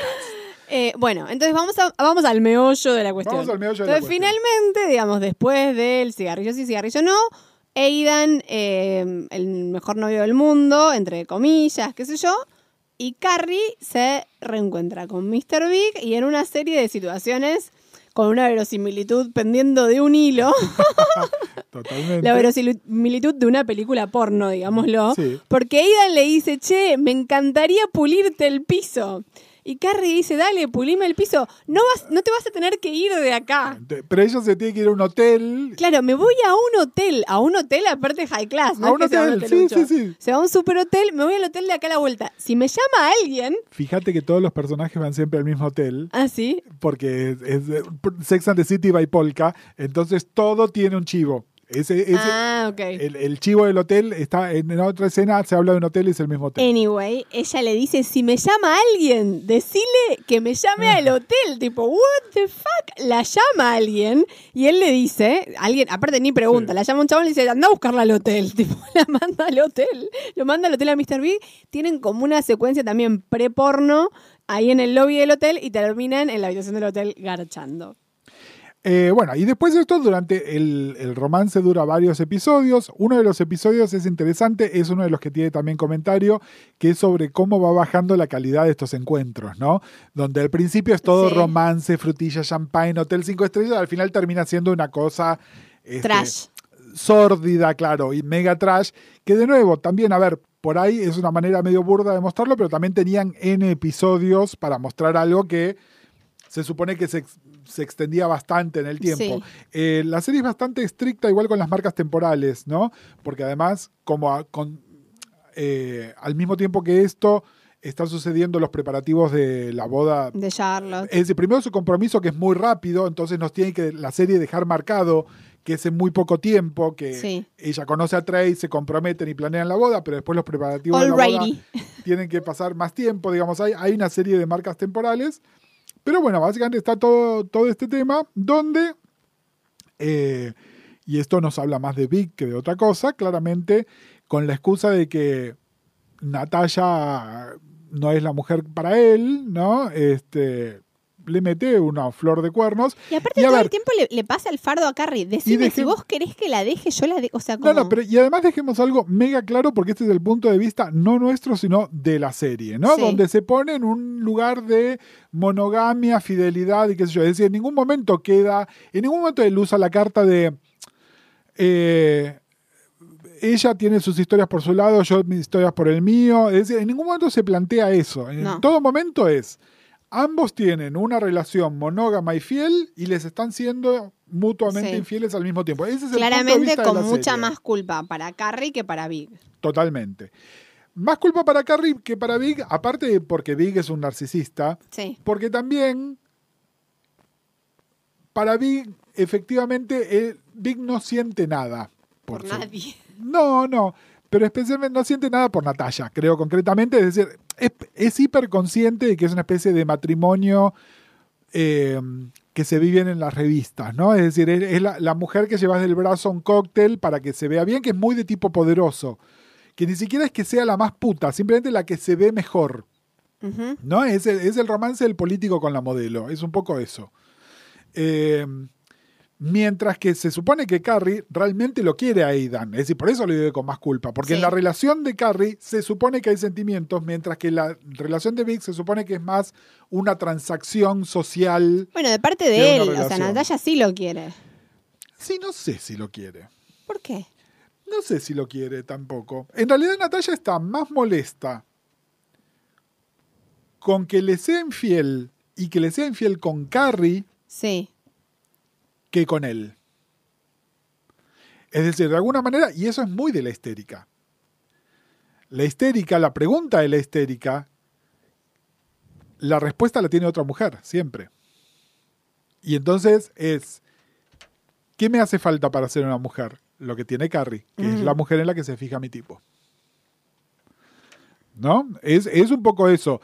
También funciona al revés, ¿no? Es, es lo que está tematizado al final de la temporada 2. ¿Qué es lo que tiene ella? Ella es joven, no tiene tetas, tiene el pelo lacio, habla con buenos modales, trabaja para Ralph Lauren, ¿no? Es, es, es eso, es decir, fíjate que ambas, ¿no? Es, que esa es la trampa de la histeria también, donde vos le adjudicás la respuesta a alguien que tampoco la tiene. No, no, claro, evidentemente. Este, pero, bueno, entonces le mete los cuernos, esto se le, le miente a las amigas. Le miente a las amigas, eh, me parece interesante cómo va haciendo la revelación, es decir, ella naturaliza que se lo puede contar a Samantha. ¿no? Eh, que Y está bien, Samantha no la va a juzgar. que Samantha no la va a Bueno, juzgar. de hecho, lo que pasa en el último episodio, cuando finalmente se lo cuenta a Miranda, no cuando finalmente, cuando se pelea con Miranda, que yo creo que le había quedado la espina a Miranda de que no se lo había contado, eh, y nos damos cuenta por qué no se lo había contado. O sea, Miranda le termina diciendo que también podemos preguntarnos si está bien o mal lo que le dice Miranda, tipo, bueno, yo no te voy a escuchar mientras llores si vos vas a ir a cometer el mismo error por vez número Sí, mil. Igual dejemos esto como nota mental, algo que pasa en la temporada 5, Ok. muy en el futuro. Bueno, pero igual... No, no, no, no. es, es válido, ¿no? Donde de alguna manera eh, esta cosa en la triangularidad, eh, Carrie, Samantha, Miranda, Sí, se ve, este, este triángulo gira. Pero vamos a hablarlo en su momento. Yo lo tengo muy presente, ¿eh? porque es una de esas cosas que siempre recuerdo de, de la serie. Eh, el tema es, todo esto va en una escalada que termina justamente en el episodio que recién los decíamos, eh, este, que es el episodio que se llama Running with Scissors, corriendo con tijeras, Que es el último. Que es el, es el último de este arco, digamos, que es un arco que dura seis o siete episodios, es bastante largo. Este, seis- son seis episodios, de hecho, porque en, vuelvo al DVD, es el disco 2, que son seis episodios por cada uno de los discos. Eh, y en este episodio, en esta escalada hacia abajo que tienen Big y Carrie, van y cogen en la casa de él. Eh, Les encuentra aduciendo que este que no está que no está eh, nada que Natalia se fue de viaje qué sé yo está en los Hamptons en alguna de esas cosas que hace la gente cheta allá en New York Sí, Eh, y vuelve antes. él se va vuelve antes las las encuentra eh, Natalia se fue a los Hamptons. Natalia se fue a los Hamptons eh, Big en un acto de vaya a saber qué la deja Carrie sola en el departamento Yo creo que Big, está esperando que Natalia se entere. Pero una cosa es que se entere y otra cosa es que la encuentre que están cogiendo en la casa, ¿entendés? Es decir, Yo no digo que conscientemente No, él, no, pero a lo que voy es que hay una diferencia entre quiero que se entere y humillarla un toque y esto que es directamente es medio un cachetazo, ¿no? Sí. Es, es- es- es no tenés absolutamente ningún prurito de nada.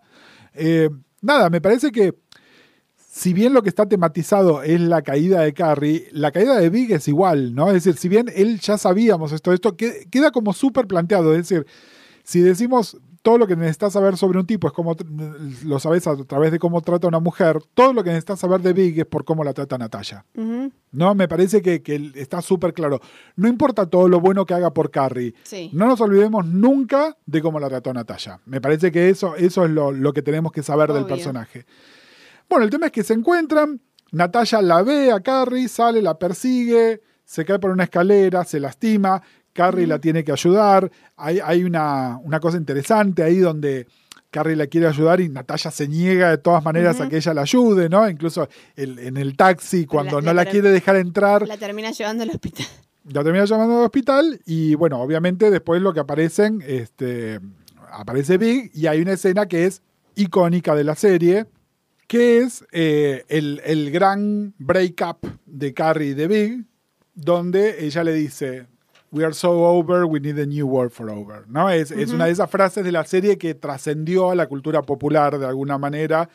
eh, y que de Lo que pasa es que ya llegaron tan bajo, ¿no? Y aparte, me parece que hay algo de, de esta relación claramente autodestructiva para Carrie que se puede sostener, que por eso no se lo cuenta las digo, se puede sostener mientras esté en la cla- clandestinidad. O sea, hay algo de que se vuelve tan público en el hospital, con la, ¿no? Como algo donde Están de llegando los padres de Natalia. Claro, de ¿no? repente Es- ella ve en lo que se convirtió, ¿no? Como algo donde sí, eh, que en realidad creo que lo ve en el momento en que la ve a Natalia lastimada. Digamos, ahí sí hay una metáfora bien puesta, donde de alguna manera cuando ves ves corporizado algo, no podés negarlo más. Sí. ¿No? Es, es ahí lo que llamaríamos un real.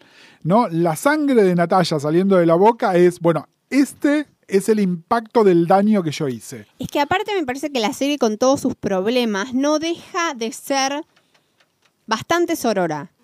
Y no deja de haber, eh, digamos, la serie no te plantea una relación con las otras mujeres de eh, son mis enemigas, ¿no? Como algo de, mm, digo, que Carrie se pueda sentir identificada con Natalia, que en algún punto tenía todo lo que ella quería tener y no podía, ¿no? Como, no sé, creo que... Eh, a ver, Sí. te tomo en esto y hagamos un toque de fast forward. El tema es, la relación termina acá.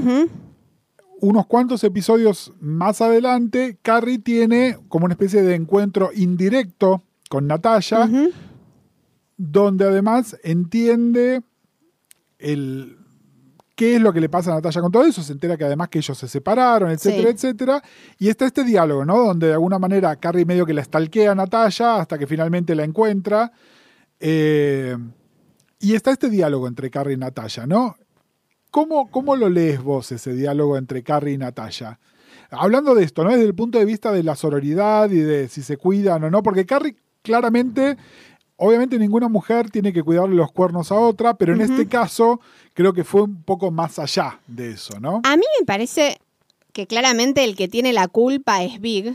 Sí, O sea, a quien hay que ir a gritarle es a Big y es un error del patriarcado que una se enoje con la otra mujer cuando en realidad la otra mujer no te debe nada a vos. O sea, eh, me, me parece complejo. Me parece que también habla de lo antiheroína de Carrie que se lo tenga que ir a decir, porque en realidad no lo hace por Natalia, lo hace por ella, lo hace porque por ella, ella. se muere es, de es- la culpa. es mega egoísta. Es súper egoísta. Necesita que la otra la disculpe. Claro, es como, o sea, yo no entiendo que ella, creyendo que está haciendo un bien, vaya a hablar con Natalia, pues como revolverle algo, donde claramente aparte la llama 30 veces, Natalia no quiere hablar con ella y se le aparece, le hace como una emboscada en un restaurante. O sea, eso me parece que es en el plan Carrie antiheroína.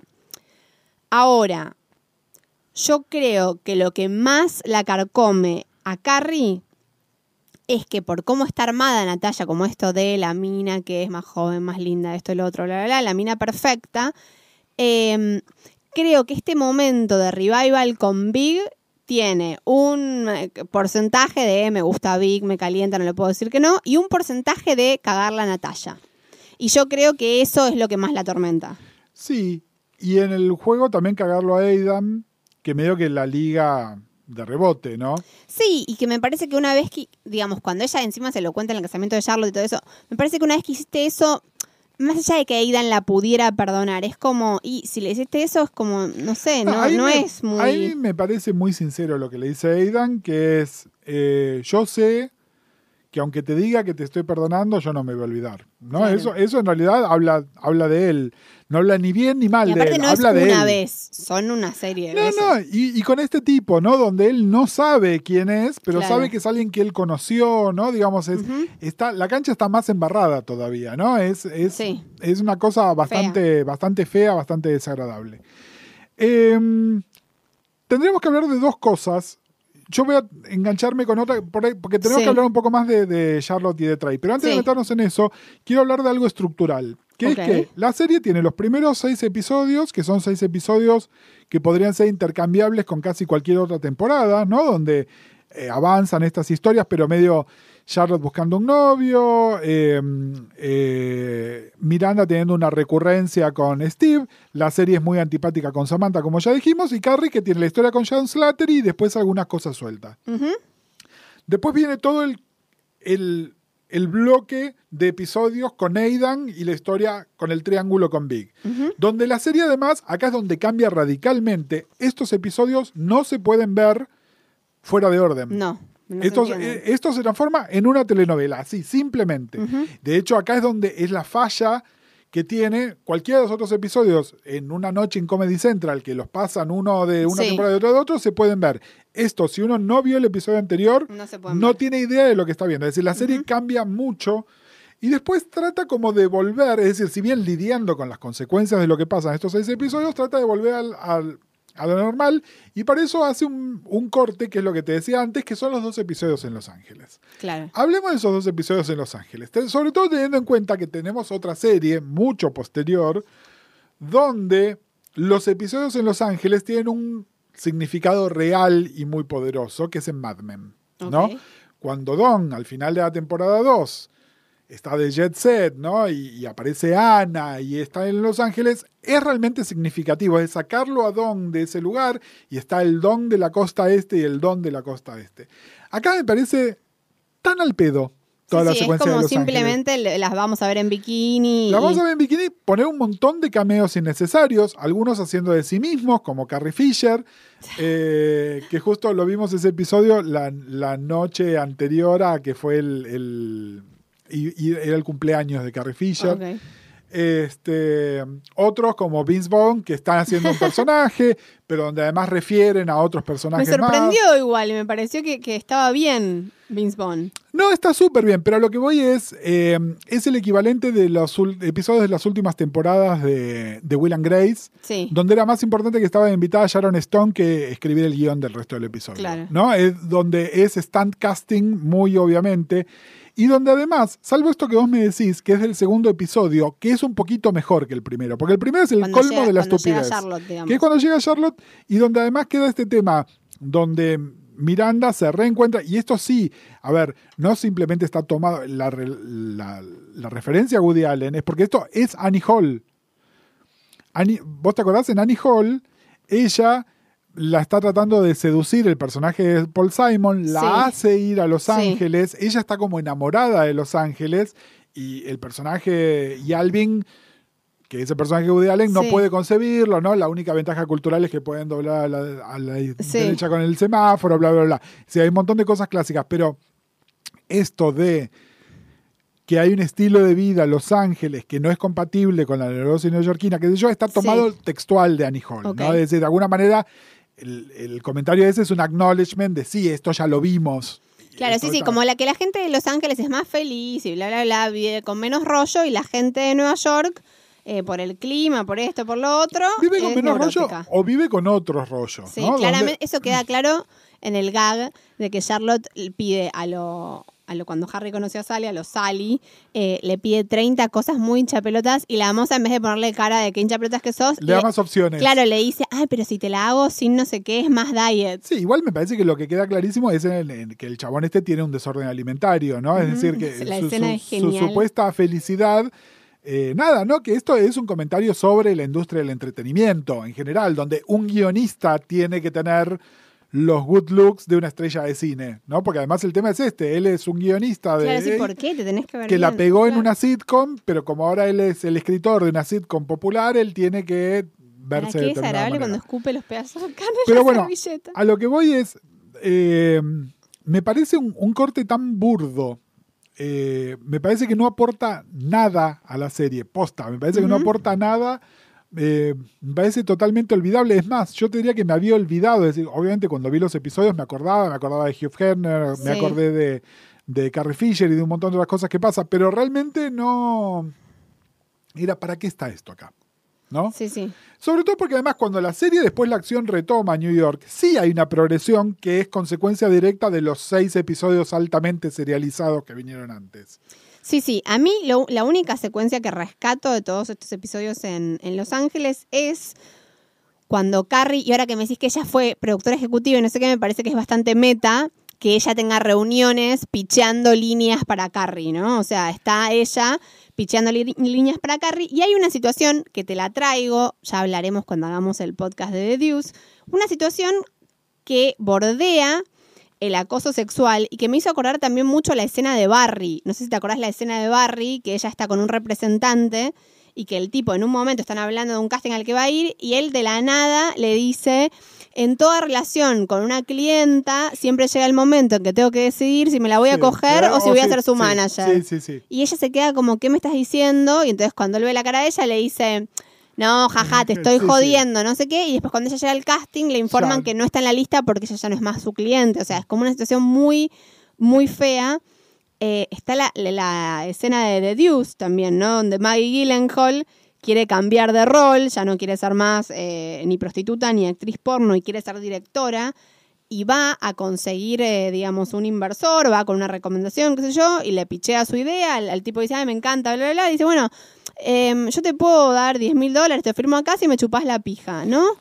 Y aparte hay algo en la escena de The Deuce Sí. muy complejo. La cara de, Ma- le- les juro, No, no, la no, cara de Maggie Gyllenhaal es como todo lo que pasa en esos Bueno, segundos. Vamos, vamos a hacer un episodio sobre The Deuce porque además Increíble. el, el nivel de actuación de esta temporada de The Deuce es...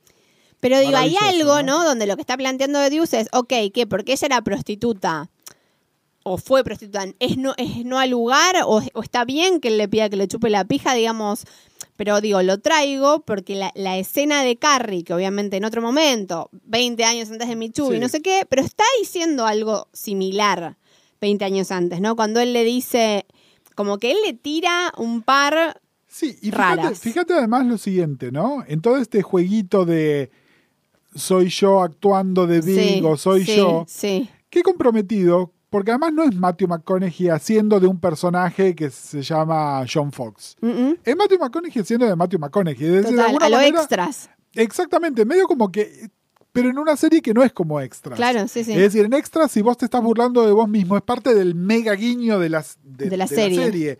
En cambio, acá, él queda como muy comprometido con eso, ¿no? Es Sí. decir, finalmente uno se deja de ver el episodio como diciendo, no quiero ver ninguna película más con Matthew McConaughey porque, porque como que me da. como- Total, Como asco. desagradable, ¿no? Bueno, digo, él la acosa sexualmente a, a Carrie. De hecho, ella no quiere volver a tener otra reunión. No, no, es decir, ella tiene un acknowledgement inconsciente, si querés, ¿no? Que es que cuando va a la segunda reunión, directamente se va. Claro. Bueno, pero digo eso, me parece que leyéndolo también desde 2018 y acá hablando bien de la serie, nos está mostrando esto que hablaban mucho la- las chicas, digamos, que lo, lo acusaron a Louis y Kay, de cómo muchas situaciones, por más de que no, entre comillas, como dicen, ah, pero no se las violaron, no le metieron una poronga en la concha, entonces, bla, bla, bla, como un montón de carreras, digamos, fueron coartadas justamente por situaciones en, el- en un punto ambiguas como esta, donde ella capaz podría haber sido una guionista famosa y no sé qué y hacer un montón de plata en Hollywood, pero porque un tipo, ella tuvo una reunión y la trató como un objeto sexual y no como una guionista, ella no hace nada, nada, elige irse. Elige irse. Digo, y en el caso de Carrie, bueno, eh, el personaje no tiene otra, tiene otra carrera en Nueva York, tiene otras posibilidades, pero hay otras mu- muchas mujeres que no.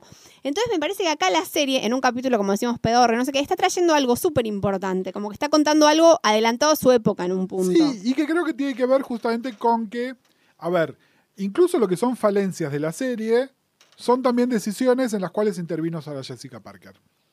Eh, y este es un comentario que ella, como mujer, con mucho más poder, en una serie igual, en una serie entre comillas cuidada, ¿no? Es decir, en una serie que está en HBO, donde el productor ejecutivo es un varón gay fuera del closet, digamos, ¿no? Donde hay una serie de, de atenuantes, si se quiere, pero es la primera vez que hay sentada en la mesa donde se toman las decisiones una mujer. ¿No? Y me parece que de alguna manera eso está incorporado. Pero bueno, a- a- yo te traía esto también, aparte de por, para expresar lo poco que me gustan estos episodios, porque me parece raro cómo está estructurada la serie en esto de que, que ya lo habíamos visto un poquitito en la relación entre Big y Carrie en la temporada 2, ¿no? Donde es un comienzo soft, una etapa hiper serializada y un final donde se hace cargo de lo hiper serializado, pero que vuelve al formato un poco más soft, ¿no? Claro, sí. Eh, nada, me parece que estructuralmente es medio raro, especialmente en una serie que tiene 18 episodios. No es, Sí. una, no es una serie que, de nuevo, considero que le sobran algunos episodios. Es decir, Sí, a mí eh, un poco más entiendo eh, cuando decimos le sobran a nivel teórico, pero yo los miro, al menos hasta esta temporada, y ninguno me... O sea, como que todos le encuentro algo que está bueno que esté, me parece. Entonces, no sé si alguno lo sacaría. Si produjera la serie. Y lo que te quería comentar, que lo comentábamos fuera del aire y también lo comentamos porque una de las, este, de las cosas que comentábamos sobre la grabación de hoy es que por ahí la íbamos a hacer con Gin Tonics. Lamentamos decepcionarlos, eh, tenemos solamente Gus budín, me dijo, pues teníamos que, te- vamos a grabar hoy dos episodios por, por compromisos laborales míos que voy a tener un mes que no voy a existir. Eh, y entonces le dije a Gus, bueno, grabemos dos y le digo, llevo, hacemos unos gin tonics y me dice, si no, para cuando grabemos el segundo, ya él me conoce, yo me tomo un gin tonic y ya estoy diciendo boludeces al segundo trago. Eh, o sea que no iba a poder decir nada coherente. Bueno, pero el que se prendió enseguida con la idea de los Gin Tonics fue Yang, que nos tiró un tweet sobre que venía a emborracharse diciéndonos cuánto gustó la serie. Y María me decía, pero bueno, efectivamente le gustó más la serie. Sí, le gustó más la serie. Ok. Creo que hay algo, y Porque Jan estaba muy hater en este muy hater, rewatch. pero hay algo en cómo está desarrollado toda la historia serializada que a él le gustó mucho. claro. Y que creo que el punto de vista de él es el punto de vista de muchos televidentes, donde cuando las, mientras la serie era menos comprometida con los personajes, ¿no? Era más plot driven. Te puede ser más indiferente y te podés poner más crítico. En cambio, cuando se pone más serializada y más que tiene que ver con los personajes, porque fíjense cuántas cosas que dijimos sobre Carrie, sobre Vic, sobre Aidan, Sí. sobre Natalia. El compromiso que tenemos con la serie es diferente también. ¿no? Es decir, como que te engancha de otra manera. Más allá de que te enganches con la historia serializada o no, me parece que tiene que ver con, con que nos está diciendo algo más de verdad de los personajes que no es la situación de la semana a los cuales los estamos sometiendo, Sí. ¿no? Y es una tensión que es rara y que va a seguir por el resto de la serie, ¿no? Es decir, el serializado contra no, yo creo que en un momento termina ganando la parte serializada Sí. y la serie sufre un poco por eso. Sí, yo creo que hay algo de lo episódico que es muy feliz en la serie. Algo del- del chongo de la semana, ¿no? Eh, que, que está bueno y que la serie lo hace bien. Que me parece Igual que está esta, bien. esta temporada me parece que es probablemente la más equilibrada de, Entre una cosa y la otra. entre una cosa y la otra, sí. Tenemos que hablar de Charlotte. Por eso, vayamos- Retomando porque el capítulo de ley, yo- hay un foreshadowing ahí que ella en la fiesta de Hugh Hef- Hefner está hablando con un tipo y le dice, ay, al fin una mujer inteligente, no sé qué. Y la tercera frase que le dice es, let me buy you boobs, o sea, déjame comprarte tetas, que me parece una frase también genial en lo atroz, ¿no? Pero genial. Y esto es antes del descubrimiento de ella de eh, que a su marido le gustan le las gustan mujeres con las tetas las mujeres gigantes. tetonas. Porque bueno, hagamos un breve recorrido. Sí, Eh, Charlotte, que está empecinadísima en que este año se va a casar, ese es el foreshadowing del episodio 1. Hablemos del el episodio en que ella acosa al marido de la amiga para que le presente a un tipo que se lo mencionó una vez y no sabe nada de quién es ni nada. Psicótica, pero conozco psicóticas de ese estilo. Ahí también el chiste es que de alguna manera el marido en realidad lo que quiere es cogérsela a ella, ¿no? Pero a lo que voy es, todo esto tiene que ver con el argumento central de Charlotte. Bueno, y cuando ella sale corriendo de esa cita es cuando lo conoce a Trey. Lo conoce a Trey y Trey es en los papeles perfecto, pero sobre todo perfecto para lo que es Charlotte. Es muy buen mozo, tiene plata, ¿no? Eh, bla, ¿no? Sí. Es un... eh, nada, pero no sabemos nada. Y Charlotte comete una gran estupidez, que es que en todo, para mantener esta especie de romance, cuento de hadas, no se acuesta con él tienen, tienen intercambios sexuales, ¿no? Porque ella le dice, Claro. le dice un handjob, ¿no? Sé yo, pero nunca cogen, Claro. ¿no? Eh, y está el chiste de Samantha, sobre todo además es poco creíble, aparte de porque esto transcurre en el año 2000, Sí.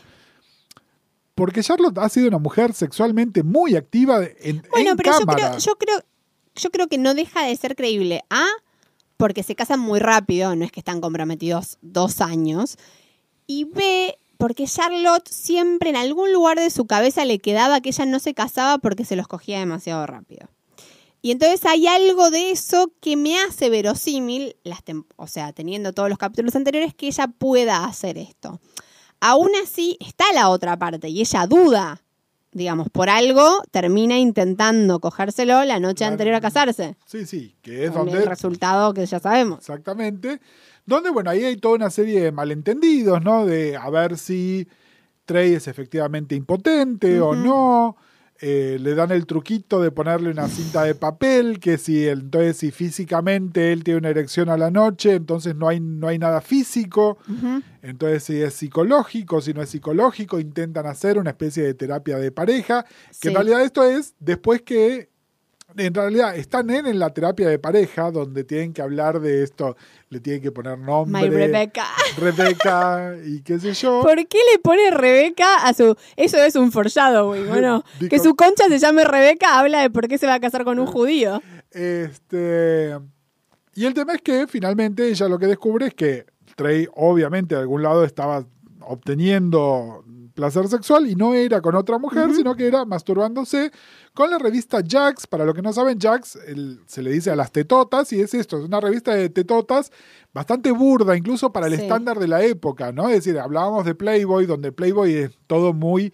eh, en esa época todavía no había Photoshop, pero era todo muy con, con el airbrush, ¿no? Todo muy este muy hecho con aerógrafo, ¿no? Muy, muy de Sí. foto retocada en cierto tipo de mujer. Y acá simplemente son mujeres con mucha teta, incluso muchas de ellas, que sería lo que definimos como mujeres gordas, pero que por eso mismo tienen las tetas muy grandes, digamos, una revista muy burda de alguna manera, que Y el psicólogo le dice, bueno, ¿qué, qué revista era Jax? Y le dice, bueno, por lo menos no era una revista gay. Claro, bueno, es, es heterosexual, ¿no? Mira, ¿sabés que yo trayendo, perdón que sea otra vez una anécdota de una amiga, no es que la estoy tirando al muere.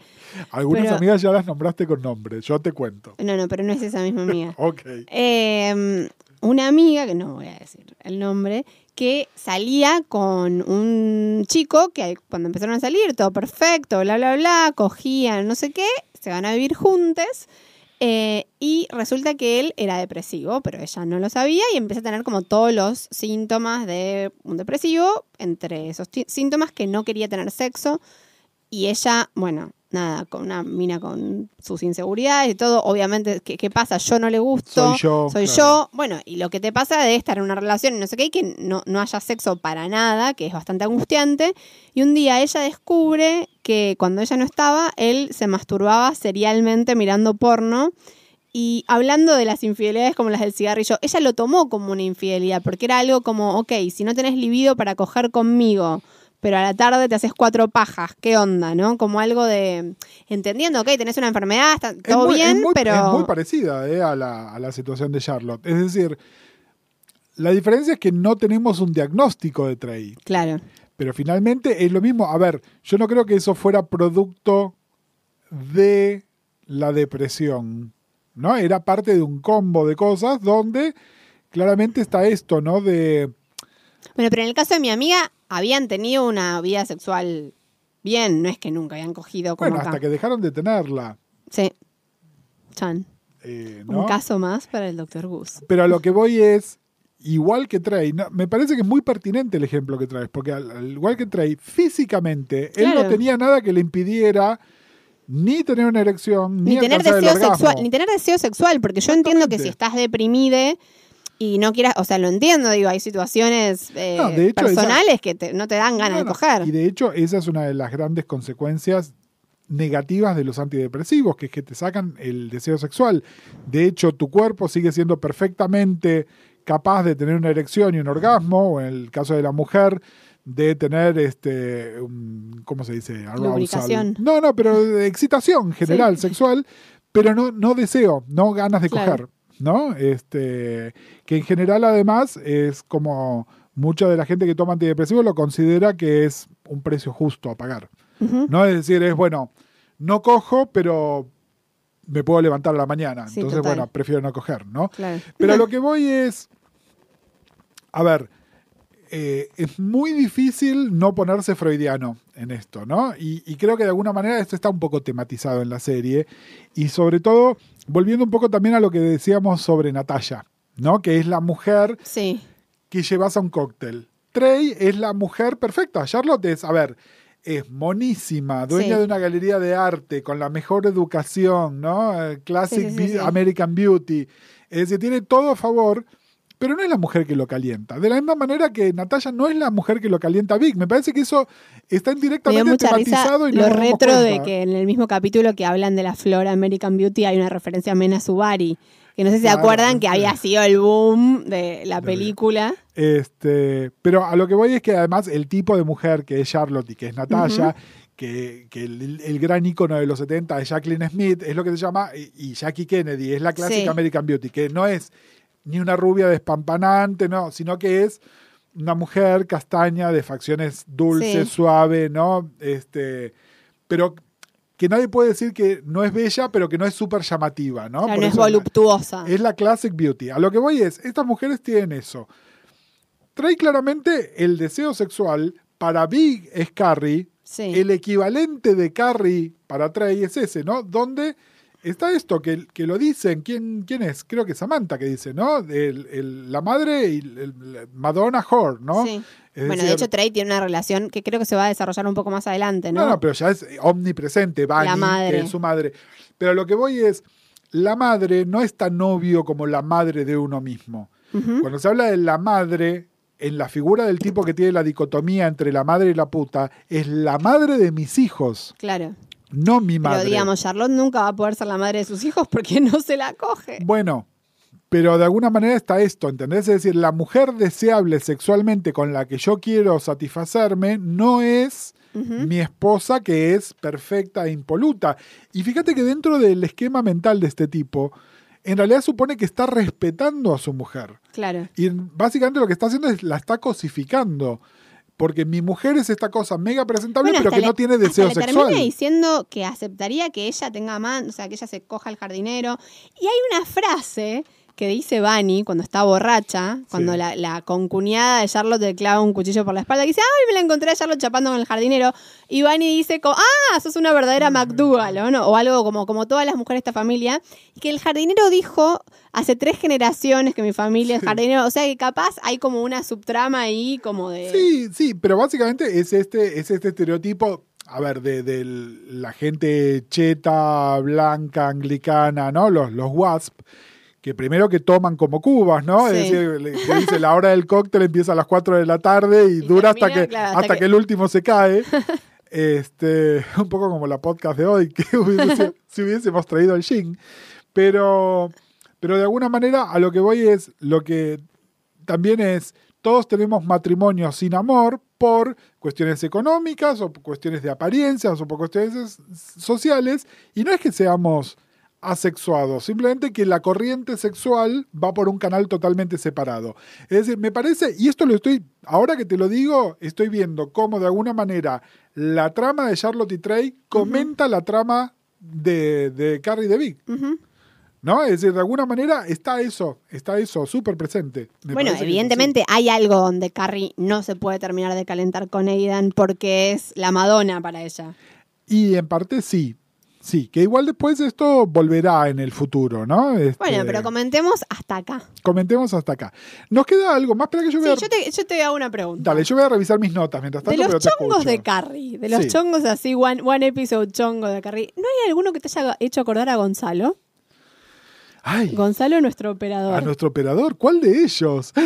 Hay un episodio que aparece un personaje muy pintoresco. Ustedes tendrían que ver, tendremos que estar en video para que vean la cara de Gonzalo en este momento. Hay un personaje muy pintoresco que conoce Carrie cuando va a arreglar a, una, a un zapatero y ya no está más. El zapatero se mete en St. Mark's Place y ¿qué encuentra? ¿Sabes que no me acuerdo? Pero posta no me acuerdo, ¿eh? Va a St. Mark's, donde, donde estaba su ex zapatero, ¿qué hay? ¡Ah, hay una comiquería! ¿Y quién vive? ¿Quién, quién es el dueño de la comiquería? No, pero no tiene nada que ver con Gonzalo. No, no. Bueno, está bueno que me traigas ese comentario. Ese episodio Sí. refuerza todos los estereotipos negativos sobre los comiqueros. Y acá Gonzalo y yo como Pará, claros está bueno el chavo. de eso, me parece más insultante que hacia las personas trans es el- lo insultante que es hacia las personas con atracción sexual hacia los cómics. Perfecto.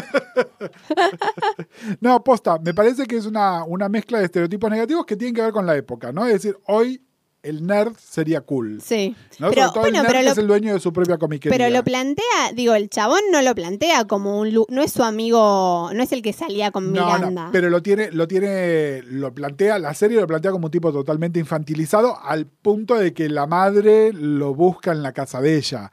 Es Sí, decir, bueno, al tipo lo escena- trata como un pelotudo. No, bueno, no, no, nada, no, igual no. que en el momento en que aparece el, el- el chongo comiquero me acordé, me acordé de Gonzalo. Era ese el, comentario. no, no, no, me, me parece, me parece muy, muy injusto. este, no, después eh, te quería comentar eh, que me parece interesante el episodio en el cual eh, Miranda se hace pasar por una por una zafata. Ah, sí, muy bueno. De Eh, ¿Qué pensamos de Leotre? Que aparte, igual yo ya me lo veía venir el remate, de que el otro tampoco iba a ser médico. que igual me parece que, fíjate que la serie en realidad está comentando otra cosa, que es sobre lo mal que caen los abogados, pero en realidad es sobre lo mal que cae una mina que tenga la posición que tiene Miranda, que no es solo que es abogada, que, Sí. tiene, que es independiente económicamente, que, que tiene su propio departamento, que tiene su vida hecha para ella misma, digamos, ¿no? No hablamos nada de la trama de la separación de Miranda y Steve, que fue uno de, de nuestros temas de, de la Season 2. Sí, me parece que igual es, eh, es medio como de transición, ¿no? Eh, esa separación. Igual me parece... mm, A ver, está bueno que no sea por el mismo motivo que la separación anterior, Sí. ¿no? De alguna manera me parece que está eso. Y me parece que está bueno y de alguna manera, porque una cosa que me decía, que me decía Ian justamente es, Steve era uno de los pocos tipos normales y acá está hecho un pelotudo. Ok. ¿no? Es decir, como que Steve, que es cierto, ¿no? Que el tipo era, era un bartender, que era medio un winner, que se cogía la mina que quería, y ahora es un boludo que está todo el día tirado en la casa de, Saman, de, De Miranda. Miranda. Que está bien, tiene que ver en realidad con la diferencia de horarios. Él trabaja de noche, entonces Claro. durante el día él parece que está peloteando todo el día. Yo no sé, ¿vos lo ves así? ¿Vos veis que, que lo hicieron más tontón? A mí no, me parece. yo creo que está hablando de la convivencia. Me parece que hay algo donde cuando une, mira, Leotre de lejos, ¿no? Y es como, como vos decís, el bartender, bartender cool. En realidad nadie es nada cool las 24 horas al día, digo. Me parece que cuando convivís con alguien, eh, bueno, yo siempre cuento que a mí lo que me parece más turn off de, de mi relación y que realmente no entiendo cómo seguimos garchando es que mi novio escuche, escucha podcast de gente jugando a videojuegos y ve videos de YouTube de gente jugando a videojuegos. O sea, para mí es como blows my mind. Me parece como algo realmente... Hay gente que ¿Qué escucha la podcast. Está bien. Eso está bien. No, no está Eso está bien. No, porque nosotros... Hay gente que nos va a estar escuchando, no, estoy viendo el reloj, Es como distinto, una hora y media distinto. hablando de la temporada 3 de Sex Pero City. Gustavo, estamos hablando de algo. No es que nos ven, no es que nos escuchan. Es como si alguien. No- como la gente que ve reaction videos, como si nos filmáramos nosotros viendo Sex and the City y entonces la gente viera el video de nosotros viendo Sex and the City. O sea, Carlos mira videos de gente jugando videojuegos, él no está jugando, ¿entendés? Bueno, pero, es el- ridículo. pero la, la- la mentalidad detrás de eso es la misma gente que te dice, yo veo, veo un partido de fútbol y no lo estoy jugando. No es lo mismo, no. ¿Por qué no? Porque vos en el partido de fútbol Bueno. estás viendo, no es lo mismo. Yo me distancio del discurso de odio de Mariana.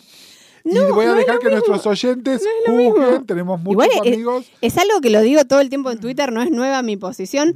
De hecho, saben que a mí tampoco me seduce que mi novio sea gamer, o sea, realmente no es lo que más Yo me decía gusta. que mi novio sea gay y ya me lo imaginaba a Ian con un traje de novia yendo a golpear la puerta de tu casa.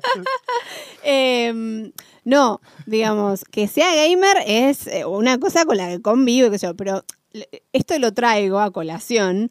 Porque cuando yo no convivía con Carlos, no me enfrentaba, digamos, esto era algo que él podía hacer en las sombras. O sea, yo no tenía por qué saber que él escuchaba eh, gente hablando de, bien. Y videojuegos. entonces, de alguna manera, lo que, la- lo que hace la convivencia es eh, visibilizar De que hecho, estas está tematizado suceden. el tema de la convivencia. Cuando ella le lava la ropa y encuentra sí, el, sí, sí. el caca en el calzoncillo y qué Bueno, sé yo. pero ves, esto, esto es lo que me decía Ian, ¿entendés? Pasa de ser un tipo que era el bartender cool a ser un pelotudo que Pero, encima ¿por qué es un mancha los pelotudo? No, calzoncillos. pero ¿por qué es un pelotudo? No, Eso no, yo- no nos pasa a todos. Yo no, no coincido completamente. Por eso A te ver, por pregunto- favor, por eso te- oyentes. no, no. A lo que quería ir es si realmente te parece que, que cambia la manera en la cual nos muestran a Steve o si efectivamente es al conocer cosas de la intimidad de Steve que antes no conocíamos, como tampoco las conocía Miranda, entonces cambia nuestro punto de vista. Me parece que Miranda no se bancó la, la verdadera intimidad con alguien. Creo que es esa mi lectura. Eh, digo, ¿qué pasa? ¿Cuál es el detonante de la separación? Que él le dice tengamos hijes.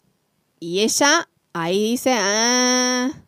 Digo, Miranda es claramente la fóbica de las cuatro. Mm. Le tiene muchísimo temor al compromiso, a la intimidad. Creo que un error de la pareja es mudarse al departamento de ella. Ella se siente invadida desde el día uno, ¿no? Como hay algo de esto de verlo Sí, a él ahí. Cosa que propuso él también, ¿no? Eh, Está bien, pero no sé si eso lo transforma en un pelotudo. no, no, no, no, no.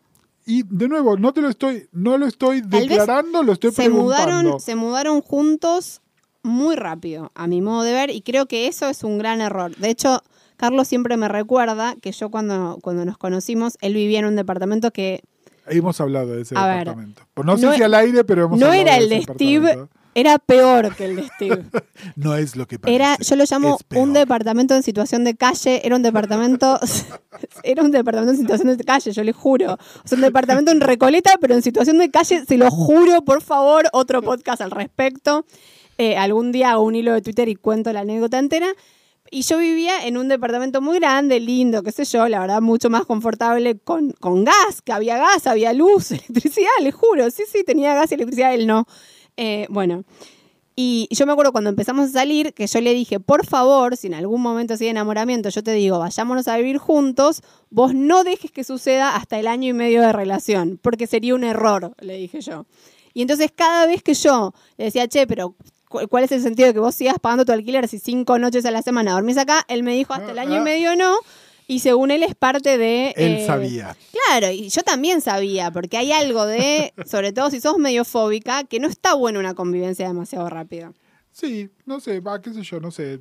Para mí hay algo de eso y también el tema de los bebés, que a ella también le detona algo. No, no, creo que esa conversación sí, y de hecho ahí hay- también hay un foreshadowing. Pero bueno. Completamente, obvio, completamente. Una, una sola cosa con la que quiero, quiero cerrar. No, yo quiero cerrar con otra. Ok, bueno, ver, entonces por ahí, por ahí digo me vas a algo. decir la misma, pero a ver. Digo algo, eh, a- casi al final, en el episodio 16, Frenemies, Carrie eh, va a una clase, la invitan a dar una clase de cómo conocer Sí. hombres. Es una línea medio liviana, pero, digamos, un- una de las chicas que la hace sentir mal es, le dice, ¿y vos estás casada? No. ¿Y estuviste casada? No. Y dice, ay, que nos manda, como diciendo, nos mandan a darnos clase a alguien que no, no tuvo éxito, entre comillas. Sí. Y yo me pregunto, pero esto me lo pregunto constantemente por un montón de consumos culturales, ¿cuál es la obsesión Bueno, de los yankees con el casamiento? Bueno, no lo entiendo. Bueno, de la misma manera que no entendés lo de la policía que hablamos en uno de los episodios anteriores, no tiene explicación. Es una cultura diferente que nosotros creemos que entendemos, pero que estamos mirando Habla- de hablando afuera. de la policía, el otro día terminé de ver eh, la serie Bodyguard, un policial inglés que me encantó y tuiteé tipo 4 de la mañana que tienen el ADN los ingleses que hacen que hagan los mejores policiales y alguien me respondió amor por la gorra. Amor me por la pareció genial la respuesta. Eh, los yankees tienen, aparte de amor por la gorra, el amor por el anillito. Bueno, bueno, pero fíjate que eh, toda la valía personal de Charlotte gira alrededor de eso. Pero yo te entiendo básicamente. un personaje, pero las comedias Bueno. es como, te pido matrimonio y eso es el sumum del éxito. Pero ¿Qué bueno, es y, y por eso también tienen la tasa de divorcio que tienen, ¿no? Por, porque se apuran en esas cosas para hacer el gran gesto y bla. No, no lo entiendo. Bueno, yo lo que con lo que quería cerrar es con lo mismo que empezamos a hablar, porque me había olvidado y ahora lo vi en las notas, que está el famoso episodio de la bisexualidad, que es el Uh, episodio donde verdad. aparece Alanis. una- Sí. Y fíjate que es Que Alanis está preciosa. Alanis está divina. Y además era un momento de gran popularidad de Alanis, digamos, ¿no? Es decir, era, era también es como, es como un ¿Y stand ella ya había salido del closet ahí? No. Porque acá en este episodio está haciendo... De, de chica eh, omnisexual. Gender fluid. Exactamente. No, gender fluid no, sexually fluid. Sexually fluid.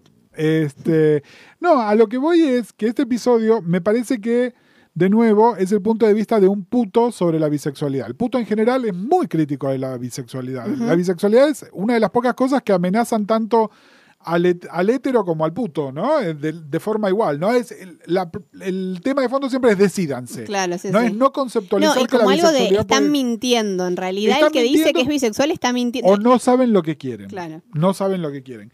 Y me parece que esto, de nuevo, es el punto de vista de Michael Patrick King, ¿no? Donde los, sí, que ella se va como diciendo, ah, esto es, esto es mucho para mí. A ver, Y aparte igual- el pibe era copado. sí, ese episodio hoy igual creo que en realidad se entiende mejor desde la diferencia de edad. ¿no? Ese episodio filmado hoy, Sí. ella salió en una cuarentona que sale con un millennial. Claro. ¿no? Pero bueno, acá de alguna manera eligieron el aspecto de la sexualidad como para dejarlo por ahí más plasmado. Sí. Eh, Que lo podemos retomar cuando hablemos de la trama de Molly en Insecure.